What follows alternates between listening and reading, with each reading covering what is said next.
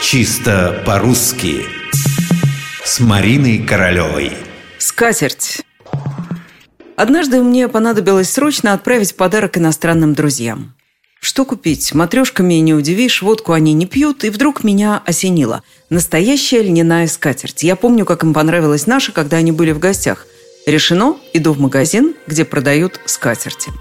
Прихожу и тут же слышу по магазинному радио приятную новость. Уважаемые покупатели, спешите, только сегодня до 7 вечера у нас продажа скатертей по сниженным ценам. Ага, Девушка, которая призывала нас спешить, должна была бы говорить о продаже скатертей по сниженным ценам.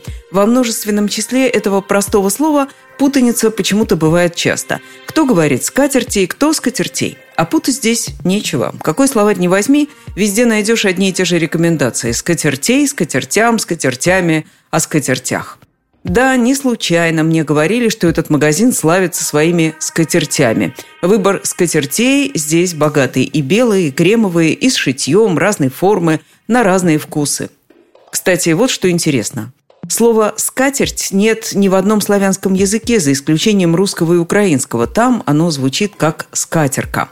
Зато уж в русском оно давно, с 15-16 веков.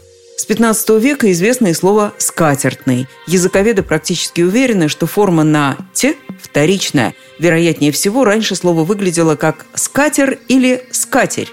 А надставка могла появиться потом, под общим влиянием слов на «т» – полость, гость и прочих. Возможно, что это слово связано с глаголом «скатывать». Сначала, видимо, скатерть была принадлежностью праздничного убранства и хранилась как «скаток». Впрочем, для нас, современных людей, скатерть тоже предмет праздничный, не повседневный.